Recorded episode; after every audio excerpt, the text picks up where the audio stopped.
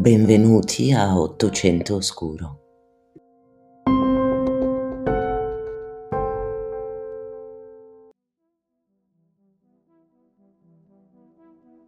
Fine Ottocento, Francia nord-ovest.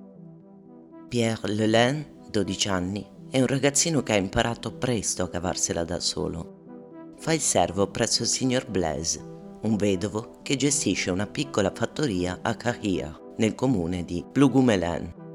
Il villaggio è situato nel dipartimento del Morbihan, nella regione della Bretagna. Uno splendido paesaggio, un'area che si affaccia sull'omonimo golfo, le cui casette tradizionali, coi tipici tetti di paglia, sono state preservate nel tempo e ancora oggi si possono visitare, a testimonianza di una vita rurale durata per secoli. Ai tempi della nostra storia, Dobbiamo infatti immaginare vite modeste, case semplici, dagli interni coi pavimenti in terra battuta, stufe a legna per scaldarsi e fatica quotidiana nei campi o dietro a bovini e ovini. Una piccola realtà in cui tutti si conoscono e nella quale comunque permangono forti differenze di ceto tra chi possiede la terra e chi la lavora.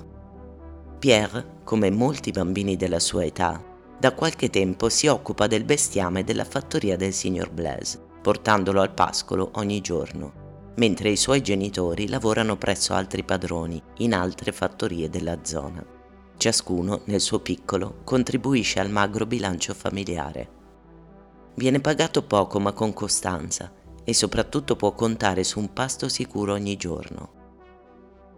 Nella casa padronale del signor Blaise vivono anche i suoi due figli, il piccolo Jean-Marie di 5 anni e sua sorella maggiore di 7 anni, oltre a una giovane domestica di 22 anni, Mathurin Caignot. Sta per cominciare l'estate quel lunedì 20 giugno 1898 e il piccolo Jean-Marie, figlio del padrone, come tutti i giorni viene spedito a chiamare Pierre al pascolo per informarlo che il pranzo è servito. Jean-Marie, come tutti i bambini della sua età, è un entusiasta adora sentirsi grande e quando gli affidano un compito ne è sempre felicissimo. Quando è nelle vicinanze inizia a gridare in direzione di Pierre, chiamandolo con un nome buffo che non è il suo. E Pierre, per qualche motivo, non lo raggiunge. Al contrario, celando la sua rabbia, chiede al bambino di raggiungere lui. Gli sorride e gli dice che prima di tornare deve assolutamente aiutarlo a fare una cosa importante e lo convince a seguirlo si incamminano insieme, fianco a fianco, mentre il caldo sole del mezzogiorno è a picco sulle loro teste. Pierre porta il bimbo in un'area isolata, fuori dai campi e dai pascoli, e all'improvviso lo aggredisce come una furia. Si sfila uno zoccolo di legno, lo colpisce alla tempia. Il piccolo cade. Pierre rimette lo zoccolo e continua a colpire con una mitragliata di calci in testa. Infine, prende una lama che aveva portato con sé e lo pugnala più volte al volto e alla nuca. Si era poi lavato in un ruscello e aveva nascosto il corpicino, tornando alla fattoria e dicendo di non averlo incontrato. Era stato poi il suo successivo comportamento un po' sospettoso ad attirare l'attenzione degli abitanti del villaggio, tanto che alla fine furono due donne del luogo che lo fecero confessare, dicendogli che lo avrebbero protetto e aiutato e convincendolo a riferire loro dove fosse Jean-Marie. Ma cos'era successo? Che cosa aveva fatto scattare quella follia omicida in un ragazzino di soli 12 anni? È arrivato fino a noi l'estratto dell'interrogatorio al quale fu sottoposto Pierre un mese e mezzo dopo, il 2 agosto, quando era stato portato davanti al giudice istruttore Donadieu e al cancelliere Faric. All'epoca, ve ne avevo già accennato nell'episodio dedicato alla Gigadot, la seconda stagione di Ottocento Oscuro dedicata alle donne assassine, la Bretagna aveva una lingua tutta sua e per questo motivo presenziò all'interrogatorio anche un interprete, tal Robic, che aveva il ruolo di intermediario tra le autorità e il ragazzino. Pierre Lelain non si era sottratto alla confessione e aveva motivato il suo gesto lamentandosi del fatto che quel bambino, a suo parere, lo tormentava, lo prendeva in giro il signor Blaise e la giovane domestica si erano detti convinti che Pierre fosse in realtà geloso delle cure e delle attenzioni che Jean-Marie, per età e per ceto, riceveva da suo padre e dalla ragazza, della quale erano certi entrambi che lui fosse segretamente innamorato. Secondo le autorità, Pierre aveva un comportamento aggressivo che già si era palesato in passato a loro risultava infatti che lui picchiasse spesso di nascosto i figli del suo padrone, con le mani, coi piedi e anche con un bastone. Glielo aveva riferito il signor Blaise, che a quanto pare ne era venuto a conoscenza dalla figlia solo dopo il crimine.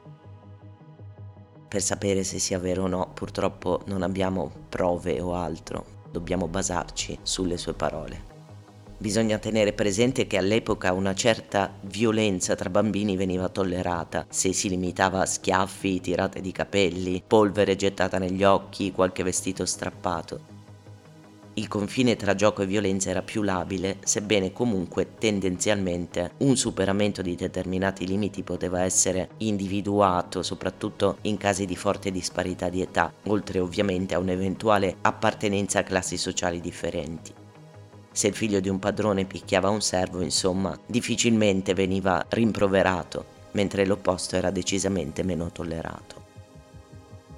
Nel caso di Lelen, dunque, che lamentava di pietre tirate, di un nome che gli era stato affibbiato e col quale veniva chiamato dal bimbo, il delitto costituì una risposta sproporzionata, secondo la norma del gioco infantile, a una situazione di tensione prolungata. Pierre era molto giovane, il suo avvocato, il signor Soré, dopo l'interrogatorio aveva chiesto che il suo assistito fosse sottoposto a un esame del suo stato mentale. L'uomo concluderà che Lelaine non soffrisse di malattie mentali e che, conclusione non richiesta ma ahimè redatta, non essendo pazzo fosse responsabile delle sue azioni. Pierre finirà in riformatorio e di lui non si saprà più nulla. Cercando tra archivi storici e documentazione del tempo, ho però trovato uno stralcio dell'interrogatorio cui fu sottoposto Pierre, al quale il suo avvocato difensore partecipò senza dire nulla e arrivando anche in ritardo. Ho voluto tradurvelo e cercherò con l'aiuto della preziosa voce di Mauro Conte di riportare in vita quegli istanti, a testimonianza delle modalità di un tempo nel trattare un caso i cui protagonisti, sia la vittima sia il carnefice, sono bambini.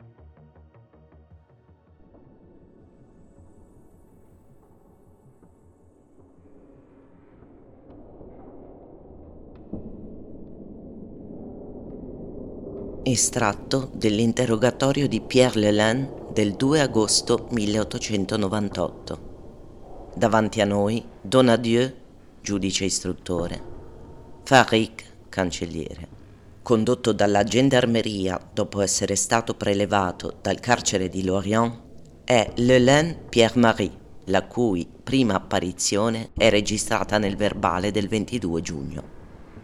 Intermediario Monsieur Robic, interprete bretone, giuramento prestato in precedenza. Si dà atto che il signor Soré, difensore dell'imputato, non è presente e non ha reso note le ragioni della sua assenza.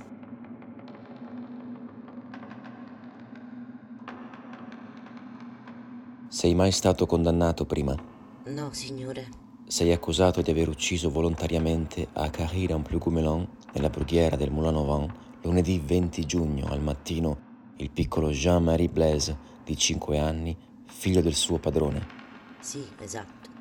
Era venuto a trovarti nel campo di Croix-en-Vian, dove pascolavi le mucche, per invitarti a pranzo? Sì, signore. L'hai portato alla brughiera del Moulin Auvent? Sì, signore. Mentre stavi andando lì, hai incontrato Pronot che stava andando a recuperare il suo gregge? Sì, signore le tue mucche camminavano davanti a te e tu camminavi fianco a fianco con il piccolo Blaise. Esatto. Perché l'hai portato dal campo di Croix-en-Vian alla brughiera del Moulin Avant dal momento che era venuto a prenderti per il pranzo? L'ho portato lì per ucciderlo. A Croix-en-Vian eravate troppo vicini al villaggio e l'hai condotto alla brughiera per essere più a tuo agio nell'ucciderlo? Esatto. Qual è stato il primo colpo che gli hai dato? Un calcio in faccia sulla guancia destra con lo zoccolo. Ero di fronte a lui e lui è caduto a terra. Quali altri colpi gli hai inferto in seguito? L'ho preso a calci più volte in testa, indossando lo zoccolo. Non ti sei rotto lo zoccolo picchiandolo?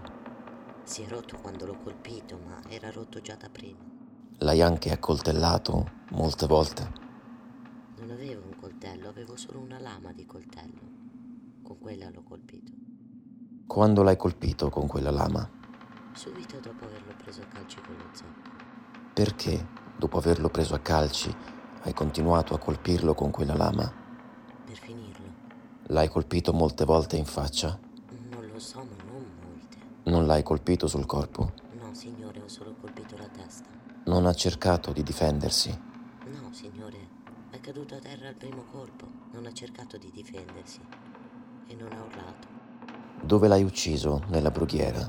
Vicino al fosso che costeggia la strada nel posto che ho indicato ai gendarmi. Mentre lo picchiavo mi ha solo detto che mi avrebbe mandato in prigione. A che punto hai smesso di colpirlo? L'hai colpito fino a quando non ti sei accorto che non si muoveva più? Quando ho smesso di colpirlo si stava ancora muovendo. Dove sei andato quando hai smesso di picchiarlo? Avevo i pantaloni e il gilet sporchi di sangue e sono andato a lavarli nel ruscello. Li ho fatti asciugare addosso. Cosa hai fatto dopo? Dopo che ho lavato le mie cose sono tornato dal piccolo Blaise.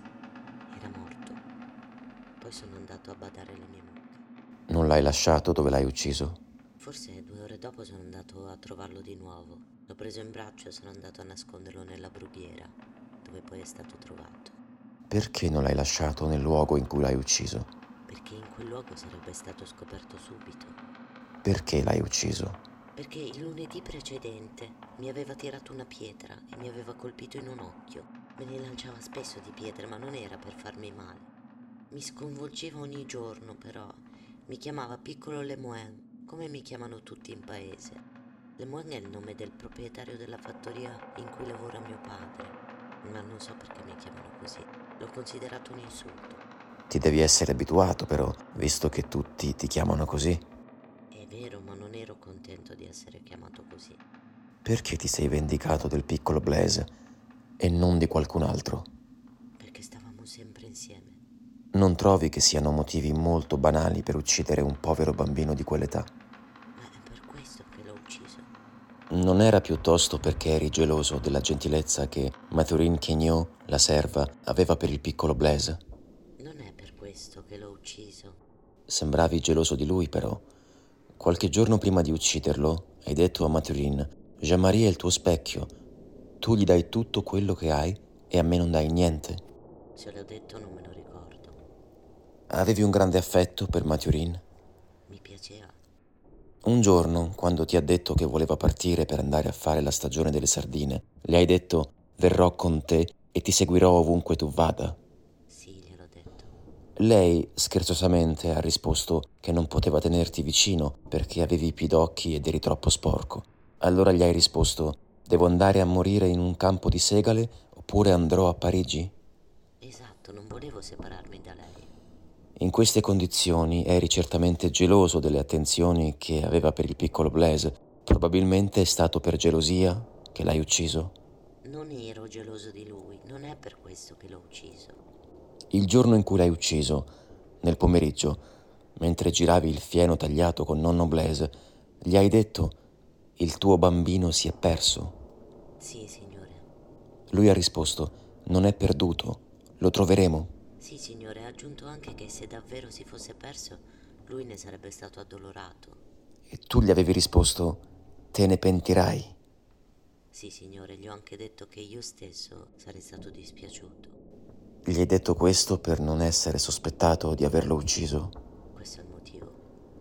La sera per strada, dopo aver lasciato la scuola, hai incontrato la piccola Mathurin Blaise e le hai detto che avevi incontrato una donna che diceva di aver visto su una vettura che andava da Auray a Vannes un ragazzino con un vecchio cappello di paglia come quello del piccolo Blaise. Gliel'ho detto.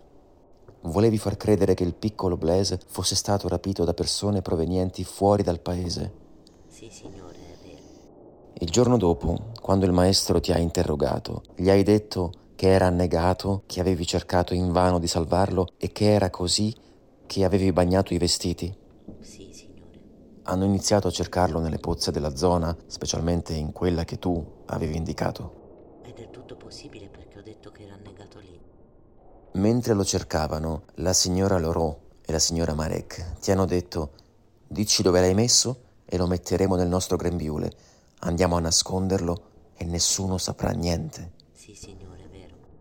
E tu hai risposto, se lo dico, mi prenderanno i gendarmi. Sì, signore. Ti hanno rassicurato e tu hai cominciato dicendo loro, può essere stato ucciso. Ho visto passare un mendicante con un grande cappotto che lo guardava di traverso. Jean-Marie piangeva e forse perdeva sangue. Alla fine hai deciso di condurli nel luogo in cui l'hai ucciso e poi nel luogo in cui l'hai nascosto?